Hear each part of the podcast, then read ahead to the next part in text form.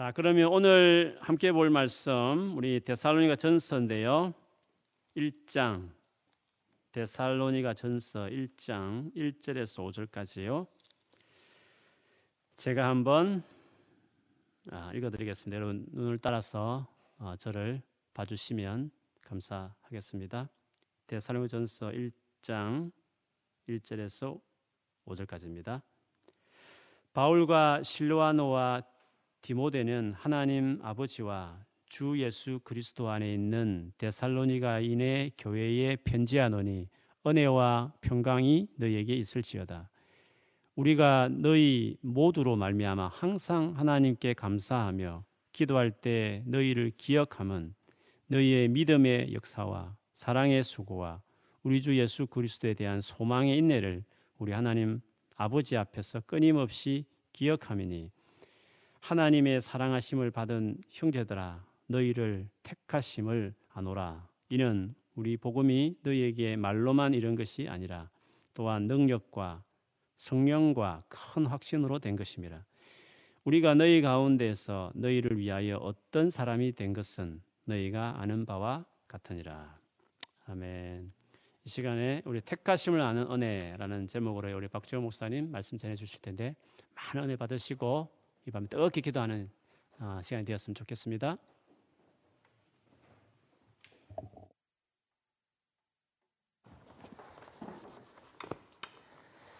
네, 할렐루야. 어, 하나님께서 우리 가운데 어, 보이진 않지만 우리 각자에게 오늘 성령 하나님께서 동일한 마음으로 우리가 함께 하실 것을 기대하면서 같이 우리 함께 말씀을 나누겠습니다.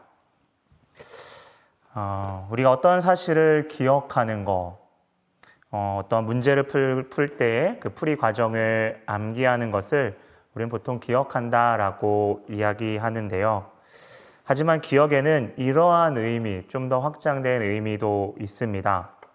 어, 때로는 좋았던 기억들을 회상해 보는 것, 또한 어떠한 중요한 일, 또 나에게 감동적인 일이었던 부분들을 다시 한번 반추해 보는 것, 그리고 곰곰하게 생각해 보는 것도 어쩌면 우리는 그 시간을 기억해 본다, 그 시절을 기억해 본다라고 이야기합니다. 어, 성경의 수많은 어, 언어 중에 기억하라 라고 하는 단어가 참 많이 등장하는데요. 그 가운데서는 주의를 기울여 곰곰이 생각해 본다 라는 의미를 가지기도 하고요. 때로는 권고하다 라는 뜻으로 사람들이 어떠한 것들을 망각하고 있을 때 그것들을 일깨워 준다, 기억한다 라고 하는 의미도 가지고 있습니다. 이러한 어, 권고하는 그러한 의미는 나중에 어떤 회개에 대한 초석이 되기도 해서 회개로 나아가는 자연스럽게 능동적으로 내가 어떻게 나아가야 될지를 어, 생각하게 되고 그 가운데 기억하는 기억이라는 이 역할은 그래서 너무나도 중요합니다. 오늘 우리가 함께 읽은 말씀을 머릿속에 그려보면 바울은 데살로니가에 있는 그 교회 공동체에 일어난 일들을 듣고 그들을 기억할 때마다 끊임없이 감사하고 감격하고 있다고 이야기합니다. 오늘 본문으로 근거를 보아서 바울은 그리스도의 복음이 데살로니가 공동체와 그들의 마음 깊이 어, 들어가서 뿌리 내린 그 사실에 대해서 감사한다라고 이야기하는데요. 당시의 환경과 시간적 상황들을 고려해 보면 바울이 오늘 고백한 그 말의 그 온도를 우리는 조금은 더 선명하게 느낄 수 있는 것 같습니다. 그렇다면 사도행전을 근거로 이 편지의 배경이 되는 부분을 여러분과 함께 먼저 나누고 싶습니다. 한번 우리의 기억력을 한번 떠올려 봅시다. 저희가 한 달 전에 뭘 했죠? 네. 그 카페 토크를 했습니다. 그죠? 목사님. 그 가운데 등장했던 인물 부부가 있었습니다. 브리스길라와 아굴라 부부였죠. 그 부부를 고린도라고 하는 지금의 그 그리스의 밑쪽이겠죠. 그 지역에서 만났다라는 것을 들었을 겁니다. 기억하시죠? 네. 네. 아, 그 가운데 아, 목사님이 서두에 말씀하신 것은 그 고린도 전에 바울이 거쳐갔던 도시들과 그 가운데 행간의 사역들을 한 번씩 쭉 이렇게 스토리로 저희에게 말씀해 주신 기억이 있습니다. 그런 기억을 더듬어 보면서 저희가 한번 다시 한번 어, 좀 간추려서 한번 생각해 보기를 원하는데요. 바울이 2차의 전도 여행을 떠나면서 바나바, 절친 바나바와 함께 가기를 포기합니다. 바로 1차에 동행했던 이 마가라고 하는 형제와 같이 가는 부분에 대해서 이 바나바와 이견, 그러니까 의견이 달리 있었기 때문인데요. 이후에 바, 울은 예루살렘에서 존경받던 이 신라, 여기 실로 아노라고 쓰여 있는데요. 성경에는 신라와 함께 전조를 떠나게 되었고 그 사이에 이 루스드라라는 지역에서 젊은 헬라인 제자였던 이 디모데와 함께 동행하게 됩니다. 바울은 본래 아시아의 복음을 더 전해야겠다고 생각했지만 드로아에 있는 지역에서 밤에 환상 가운데 마게누니아의 그 지역에 있는 한 사람이 이 자신들을 도와달라고 하는 그 요청에 있어서 지금으로 말하면 터키 그러니까 그 당시엔 소아시아에서 어, 그리스 그때 당시로 말하면 마게도니아로 이제 넘어가게 되는 거죠. 그 마게도니아의 첫 성, 첫 관문이 우리가 알고 있는 빌립보, 빌립보 감옥 간수장 이야기 사건 혹시 기억하시나요? 그러한 이야기가 등장했던 곳이었습니다. 어, 빌립보의 이야기가 좀 길어질 것 같아서 오늘은 그 이야기를 조금 건너뛰고 17장 바로 데살로니가로 넘어가는 이야기로 어, 같이 나아가려고 하는데요. 어, 이 데살로니가는 당시에 그 마게도니아라는 그 나라의 심장부 그러니까 수도 지금으로 말하면 수도와 같은 곳이었습니다. 어, 그 큰그 그 무역의 중심도로가 지나가고 있었고요. 수많은 상인과 상업이 발달한 도시였습니다. 또한 어, 유대인들이 그 가운데 많이 살았고 유대인들이 많이 살았기 때문에 그들이 예배하는 장소였던 이제 회당도 곳곳에 있었던 거죠. 어, 또이 지역은 로마에 충성했던 그러한 사람들이 지, 아, 지역이었기 때문에 이 가이사에 대한 충성과 충성이 대단했고 그에 따른 세금에 대한 면제 그런 혜택을 많이 누리고 있는 부를 많이 가지고 있는 도시였습니다. 이 데살로니가에 오늘 바울이 복음을 들고 먼저 유대인의 회당에 찾아가 복음을 전합니다. 성경은 본래 하나님을 몰랐다가 유대교로 개종했던 꽤 많은 성실한 이 헬라인들이 그 가운데 있었고 적지 않은 귀보인이 있다고 바울의 설교 그 바울이 설 귀보인이 있었고 그러한 그 사람들 가운데 바울이 설교하고 적지 않은 수가 예수님을 믿기 시작했다라고 말하는데요. 어, 3주 정도 지났을까요? 어, 예기치 못한 큰 일이 발생합니다. 유대인, 유대인들이 바울과 신라를 막는 어떤 제재 정도가 아니라 아주 잡아서 죽이려고 하는 어, 그러한 그렇게 바울과 신라를 쫓고 있는 겁니다. 사실 유대인의 관점에서 보면 유대교 회당에서 이제는 유대교와 달리 이제 그리스도를 따라가는 그런 사람들, 회당에서 빠져나와서 그리스도를 믿겠다라고 하는 사람들을 이렇게 하나둘씩 봤을 때 유대인의 입장에서는 아주 황당하겠죠. 어, 그들의 편에서 볼 때에는 어, 어렵게 유대교로 개종해서 한 명 한 명 그들의 뭐 충실한 일꾼으로 세우려고 했는데 이런 사람들을 한 명 한 명 이제 빼내고 그들이 빠져나가는 겁니다. 그들에게 갑자기 이단 같은 그 작자들, 그렇죠? 예수 그리스도의 복음을 전해, 전해서 유대교로 개종한 사람들을 빼내려고 하는 사람들 유대인들이 어떻게든 죽이려고 했습니다. 물론 예수님이 메시아라고 인정하지 않는 유대인들에게 바울과 신라는 실제적으로도 또 이단과 같은 존재였습니다. 우리가 알다시피 신명기서에 보게 되면 십자가와 같은 나무에 달린 자는 어, 하나님을 모욕해 저주받은 자인데 그래서 그들에게 예수는 자신이 하나님이라고 주장하는 그 신성 모독을 한 그 가운데 십자가에 매달려 죽은 그러한 저주받은 자일 뿐이었습니다. 그리고 그동안 억압받았던 유대인들에게 어쩌면 그들의 입장에서 보면 예수님은 절대 메시아의 모습으로 어, 돼서는 안 되는 그러한 메시아의 모습은 안 되어야 되는 그러한 모습이었을 것입니다. 자신이 믿는 신이 십자가에서 힘없이 죽어가는 것은 아마 그들에게 수치였겠죠. 그렇게 분노에 찬 유대인들은 불량배들을 거드리고 당시 바울, 신라, 디모데를가 숨어 있을 거라고 생각했을 때 생각했던 이 야손이라는 집으로 이렇게 쫓아가게 되는데요. 다행히 바울과 신라가 피한 뒤였습니다. 그 뒤에 곧바로 바울과 신라는 데살로니가 근처 아래에 있는 도시였던 베레아로 옮겨서 계속해서 복음을 전하는데요. 참 끈질긴 것은 이 데살로니가 지역에서 바울과 신라 이 핍박했던 사람들이 그곳까지 쫓아와서 이제 죽이려고 하는 거죠. 아마 매일매일이 바울과 신라 디모에게는 피, 피말리는 어떠한 작전과 같았을 거라 생각합니다. 그들에게 전도 여행은 그렇게 미래를 예측할 수 없고 구체적으로 언제까지 그곳에 있어야 될지를 모르는 그저 이끌어 주시는 대로 나아가는 어, 정처 없이 걷는 길로 보이기도 하는데요. 아마 바울에게는 많은 아쉬움이 있었을 거라 생각합니다. 실제적으로 이 2장 후반부에 가게 되면 바울이 다시금 어떻게든 다시 돌아가 그들의 얼굴을 보기를 원한다라고 이야기하죠.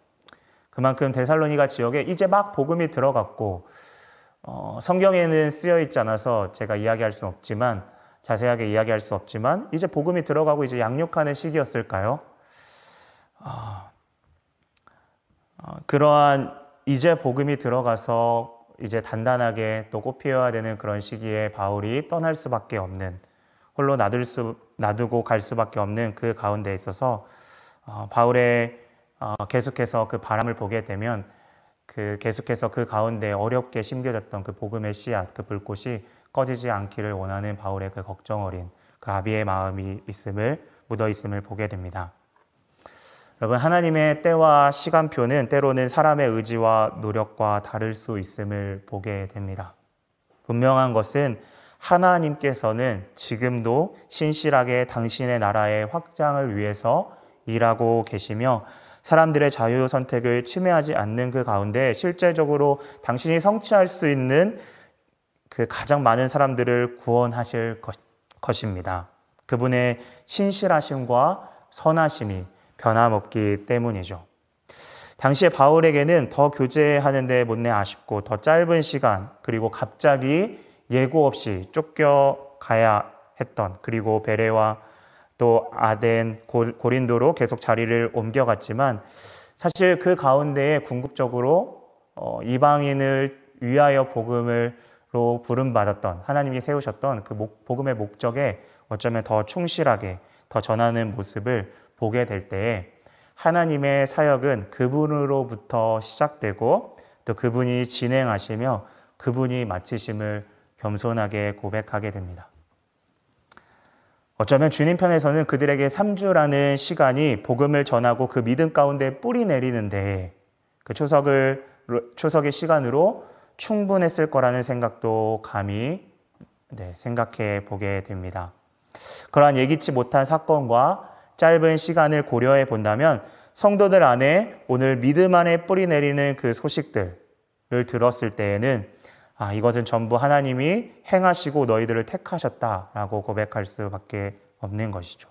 바울은 오늘 온전히 통로로 쓰임을 받은 것입니다. 5절은 그 짧은 시간 가운데 바울이 하나님께서 바울을 통해 어떻게 전하셨는지를 보게 합니다. 오늘 본문 5절에 그는 단순한 지식이나 말로 전하지 않았다라고 이야기합니다. 여러분, 복음 자체에는 능력이 있었으며 그 가운데 역사하시는 성령님 또 그분이 허락하시는 큰 확신 가운데 전했다라고 고백하죠. 다시 말하지만 바울이 회상했던 것은 당시 그 자신도 함께 목도하였던 복음 안에 역사하셨던 하나님의 일하심이었습니다. 먼저 그 능력에 대해서 이야기하는데요. 성경은 말합니다. 네, 고린도전서 1장 18절 말씀인데요. 십자가의 도가 멸망하는 자들에게는 미련한 것이요 구원받은 우리에게는 하나님의 능력이 된다라고 말씀하고 있습니다. 그렇다면 십자가의 도가 여러분 무엇인가요? 그 십자가의 도가 왜 능력이 되는 것인가요?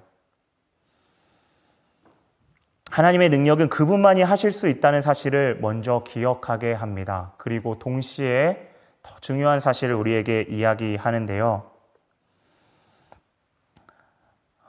죄인된 우리 스스로가 절대 하나님을 찾을 수 없다는 사실입니다.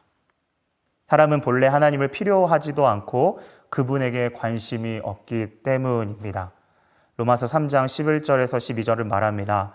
깨닫는 자도 없고 하나님을 찾는 자도 없고 다 치우쳐 함께 무익하게 되고 선을 행하는 자는 없나니 하나도 없도다 라고 말하고 있죠.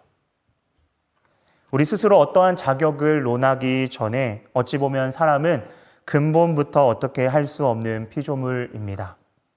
그래서 마치 태어난 신생아 아기처럼 하나부터 열까지 다 해줘야 되는 것처럼 누가 들려주지 않으면 들을 수 없고 그것들을 깨닫게 해주시는 분이 없다면 스스로 그것을 깨닫고 감사할 수 없는 그렇게 죄에 대한 진노와 심판만을 기다려야 하는 연약한 존재가 바로 인간인 셈입니다.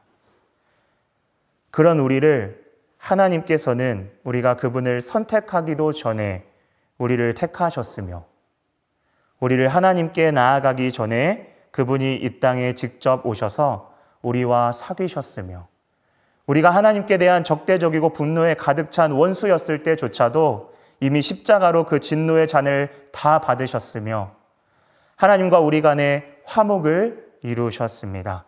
우리가 그분을 믿기 전에 하나님께서는 우리를 기꺼이 받아들이셨으며 우리가 죽은 상태에 있을 때조차도 하나님께서는 우리가 생명을 지니도록 만드셨습니다.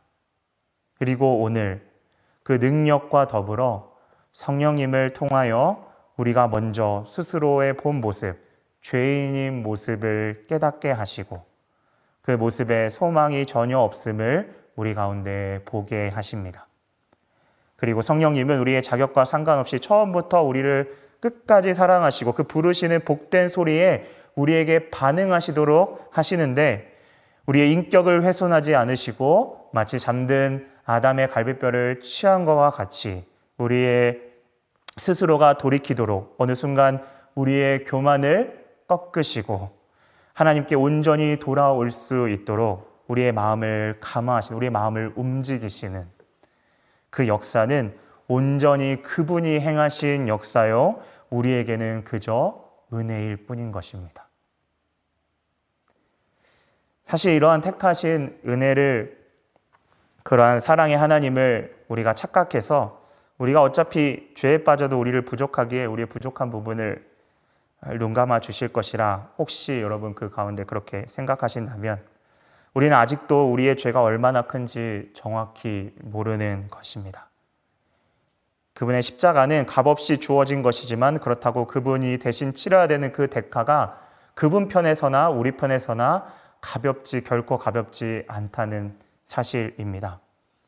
십자가의 무게는 죄가 없어 본 적 없는 우리는 감히 우리는 이야기할 수 없는, 가늠할 수 없는 무게입니다.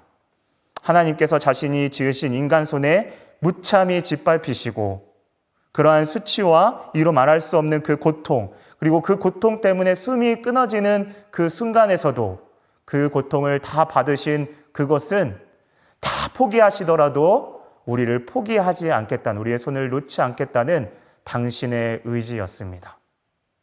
그렇게 귀한 사랑이기에 그 짧은 시간 동안 하나님의 역사 가운데 데살로니가 공동체에 바울 자신을 통해서 그 사랑이 전해진 것은 진정이 진정 뿌리 내린 것은 어떻게 표현할 수 없는 바울의 입장에서도 표현할 수 없는 생각할 때마다 귀하고 감사한 일이었고 바울은 오늘 끊임없이 하나님께 감사한다라고 고백하고 있습니다.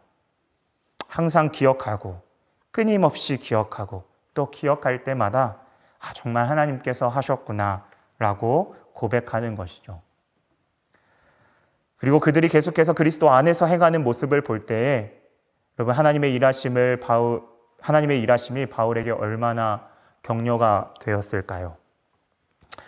제가 영국에 있으면서 자주는 못하지만 한 번씩 통화하는 저희 친구들 지체들이 있습니다. 그 지체들과 각각 다른 장소였고 어, 나이대로 봐도 각각 다른 시간에 어, 있었던 친구들이지만 낯선 곳에서 때론 현실의 문제에 힘들 때 같이 그 방에서 함께 기도하며 믿음의 발을 뛰며 어떻게 주님께 나아가야 될지를 함께 고민했던 아, 그러한 시간들이 있었는데요. 어, 그렇게 한 번씩 한 번씩 통화하면서 어떻게 보면 아, 우려도 계속 계속 우려 우리는 것처럼 똑같은 이야기를 반복하고 매일매일 그 아, 사건들을 또 일들을 어, 반추하고 또 그렇게 생각할 때마다 하나님께서 행하시는 일들. 그리고 어, 그 시기가 지나고 은혜가 조금씩 사라져가고 새로운 문제들이 계속 이렇게 물밀려 오고 하나님의 은혜가 식어져 갔을 때 그때 갑자기 나누는 그러한 예기치 않은 통화와 그러한 나눔들이 어, 저에게 있어서 다시금 하나님에 대한 그 시선과 그 저의 어긋나 있는 그 주파수를 다시금 주님께 맞추는 그 귀한 통로임에는 틀림없음을 네, 고백합니다. 참 감사한 것은 그렇게 하나님의 일하심과 그 속에 역사하셨던 은혜를 우리가 기억할 때마다 단단한 호수의 깊음과 같이 오늘 찬양에도 나와 있듯이 그 그리스도의 그 넓고 크고 높고 그 깊은 그 은혜를 더 생각하고 그렇게 나아가는 것 같습니다.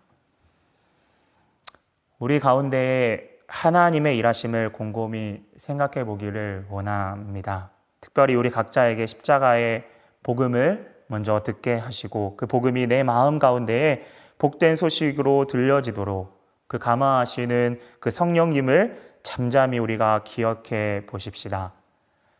여러분, 여러분에게도 오늘 바울이 전했던 것처럼 여러분에게 복음이 능력과 성령과 큰 확신 가운데에 거하고 있습니까? 여러분에게 여전히 복음은 은혜로 다가오고 계십니까? 혹시 어느 순간 예수님을 기억하고 십자가를 묵상하는 것이 어, 우리가 책꽂이를 보면 저도 그런 걸 느끼는데요. 책꽂이를 보면 제목은 보이는데 막상 그 책을 꺼내서 보지 않는 먼지가 수북히 쌓여 있는 그 책과 같이 복음이 혹시 지금 우리에게 그러한 상태와 비슷하지는 않은지 한번 우리 자신을 돌아보기를 원합니다. 만약 그렇다면 주님이 여러분을 뜨겁게 만나주셨던 그 복음의 그 자리를 기억하며 그 자리가 만약 기도의 자리라면 이후에 그 기도의 자리로 더 깊이 주님을 나, 주님께 나아가십시오. 그것이 만약 지체들 간에 하나님이 주셨던 그 삶의 현장이었다면 그 현장들을 다시 한번 반추하며 하나님의 일하심을 보는 귀한 성도님들 되시기를 주님의 이름으로 축원합니다. 아, 최근 성경의 한 부분을 보면서 오늘 계속해서 나오는 하나님의 택하심과 은혜를 그 비춰주심을 좀 생각해 보게 되었는데요. 하나님께서 당신의 복된 소식을 한 사람 한 사람에 맞게 당신의 마음을 어떻게든지 표현하시겠다라는 의지를 말씀을 계속 묵상하는 데 생각해 보게 되었습니다.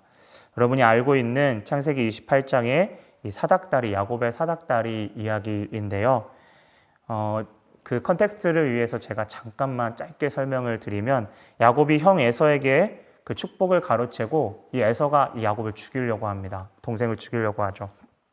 야곱이 그 삼촌이 있는 밧단아람으로 이제 그 어, 도망쳐서 나오게 되고 미래가 어떻게 될지도 모르는 상황에서 이 정처 없이 삼촌 라반의 집에 가게 가는 그 상황에 이 베델이라는 곳에 머물게 되면서 그 가운데 이 돌베개를 베고 꿈을 꾸게 됩니다.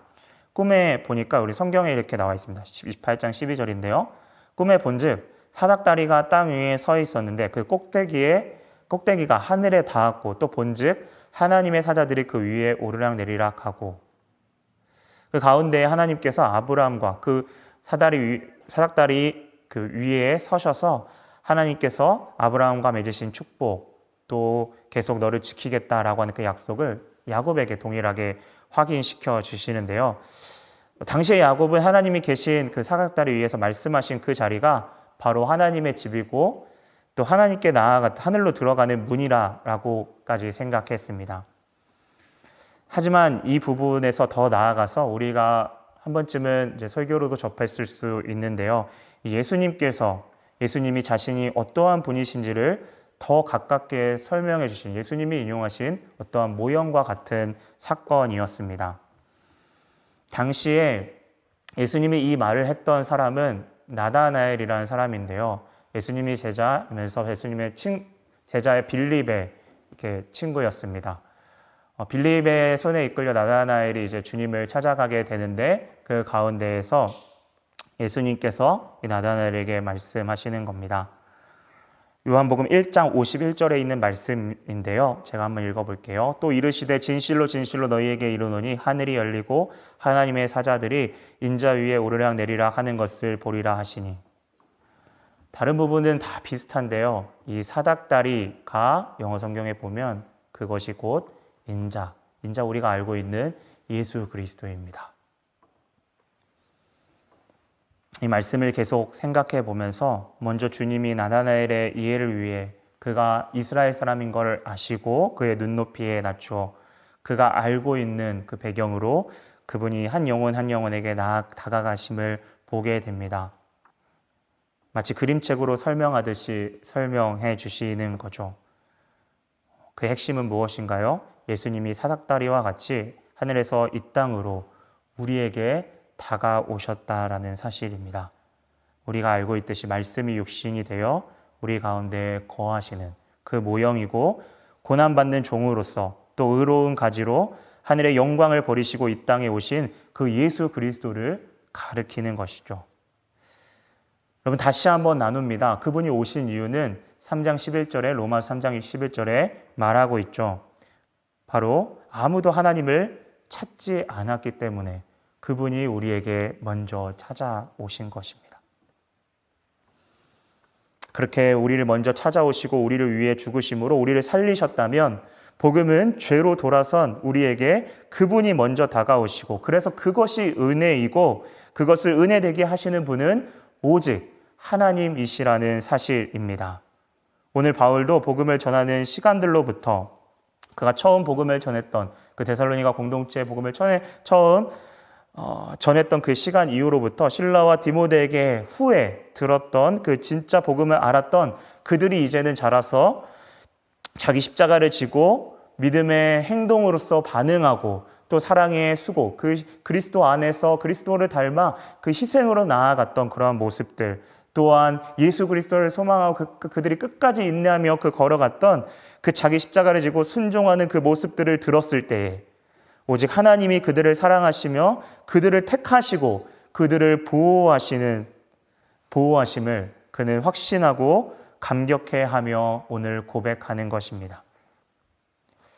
우리 안에도 가장 귀한 시간은 하나님을 기억하는 시간들입니다. 우리의 마음이 혹시 어지러울 때, 길이 보이지 않는 그 가운데 있어서 두려움과 걱정이 엄습해 올 때, 하나님이, 하나님을 기억하는 잠잠히 묵상하는 자리로 나아가십시오. 그리고 우리를 사망 권세, 그 지독한 하수구와 같은 그 수렁에서 그 구렁텅이에서 우리를 건지시고 그 십자가의 피로 깨끗다, 깨끗게 하시고 우리를 의롭다 하시는 그 예수 그리스도의 그 십자가로 나아가면 그 십자가를 기억하시기를 바랍니다. 우리가 말씀을 가까이 하는 것, 말씀을 기억하며 기도하고 깊이 생각하는 자리가 우리에게 절실히 필요합니다. 여러분에게 특별히 말씀을 가까이 함을 이야기하고 싶습니다. 성경 말씀은 분명히 오래된 책이지만 그 안에서 하나님께서 약속하셨고 행하셨던 이들을 우리가 깊이 동의하고 계속해서 생각하고 나아갈 때에 성령께서 우리의 현재를 살아가는 우리에게 어, 역사하시며 우리 가운데 신실하고 신실하게 행하심을 여러분과 여러분이 그 가운데에 목도하게 될 것입니다. 하나님을 기억하는 것은 단순히 추억을 곱씹는 것이 그 정도가 아닙니다. 어느 순간 내 문제에 집중되었던 어떠한 그러한 시선에서 벗어나서 하나님께 우리의 모든 시선이 향함으로써 지금 내가 있어야 될 우리의 마음이 어디에 있어야 돼, 우리의 향방이 어디로 가야 되는지를 진단할 수 있는 우리가 놓치지 말아야 할 시간입니다. 마음이 쫓기고 지쳐 있을 때 주님을 잠잠히 기억해 보십시오. 곰곰이 그분이 행하셨던 일들을 기억해 보십시다. 그분의 십자가는 여러분을 이미 선택하셨다는 하나님의 확실한 증거입니다. 그분의, 그분이 여러분의 삶을 붙들어 주실 것입니다.